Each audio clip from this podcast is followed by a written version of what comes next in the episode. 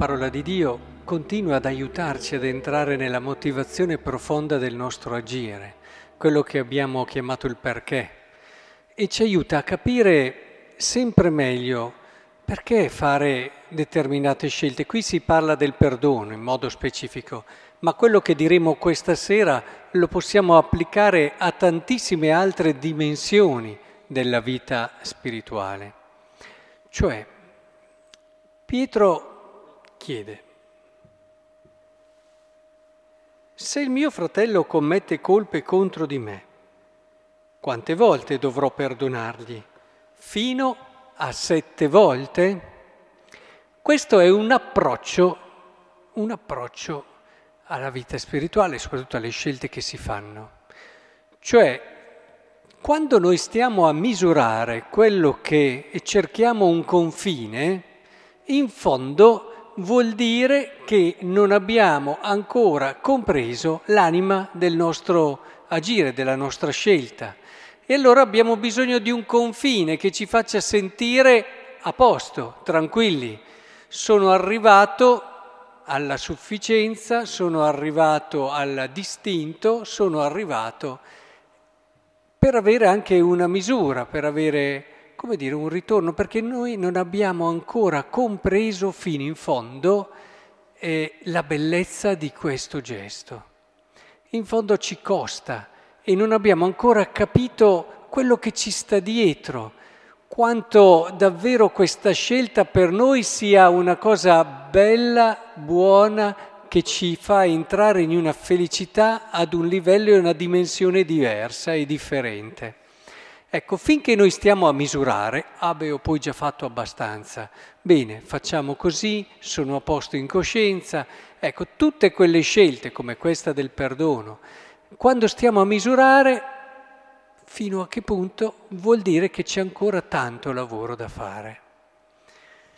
Gesù cerca di aiutarlo a capire che la maturità comincia a vedersi nel momento in cui tu non misuri cioè nel momento in cui tu cogli che, ad esempio in questo caso, il perdono ti fa scoprire la parte più bella di te, apre delle porte della tua umanità che senza il perdono non apriresti mai, stanze che rimarrebbero sempre chiuse.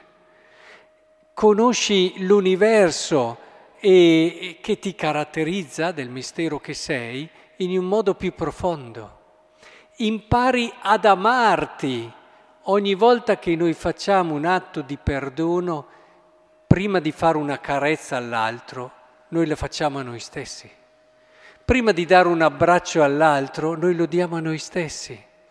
Tutte le volte che perdoniamo, noi compiamo un infinito atto d'amore verso noi stessi prima di tutto.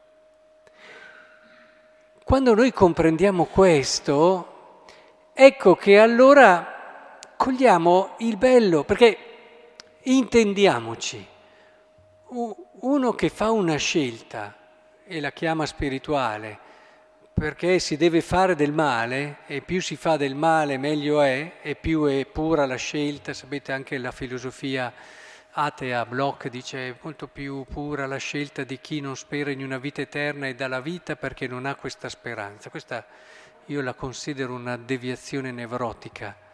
E non è lì, non, l'uomo sano non si fa del male L'uomo sano cerca sempre la cosa migliore e più bella per sé. Questo è un uomo sano.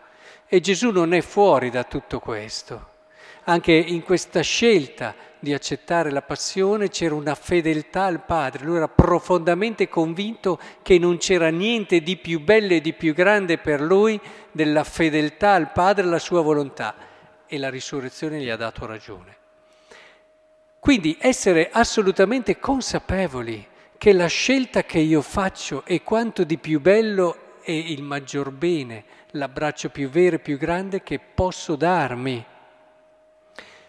Ecco che questo ci fa uscire dalla logica della misura. Ecco quello che diceva Sant'Agostino, ama e fai quello che vuoi.